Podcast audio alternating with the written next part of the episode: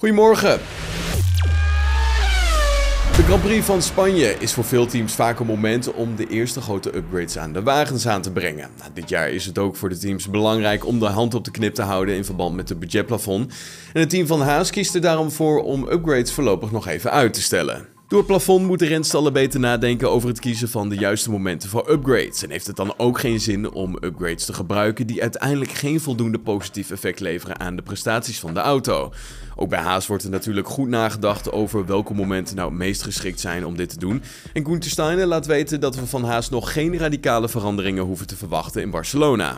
Normaal gesproken is Spanje inderdaad de logische plek om upgrades mee te nemen. En ik denk dat een aantal teams inderdaad het plan hebben om dit te gaan doen. Ik weet niet hoeveel verschil het zal maken en wat het brengt. We hebben besloten om zelf nog even te wachten met upgrades. Omdat ik denk dat we nog voldoende prestatie in de auto hebben zonder. We hebben een goed pakket aan upgrades klaarstaan voor over 4 of 5 races. Dus ik ben vol vertrouwen daarover. Al dus Gunther Steiner. Gaan we door met het team van Alpine, want zij zitten namelijk met een luxe probleem als het gaat om 2023. Naast Esteban Ocon, de man met een doorlopend contract, heeft de Franse renstal de keuze tussen Fernando Alonso en Oscar Piastri.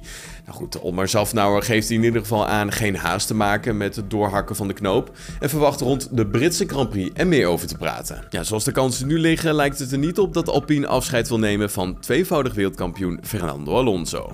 Ja, we sluiten hem af met een leuke marktplaatsdeal, want jij kan namelijk eigenaar worden van een 2022 wagen. Alfa Romeo heeft namelijk haar showcar te koop gezet. En dat is een primeur, want voor het eerst in de geschiedenis is het namelijk mogelijk om een Formule 1 auto van het huidige seizoen in bezit te krijgen. Ja, voor hoeveel deze weggaat, dat staat er helaas niet bij. Wel is het zo dat deze versie van de C42 geen motor bevat. Ja, is het dus niet mogelijk om mee te rijden. Nou ja, goed, of je moet iemand vragen om heel hard te duwen.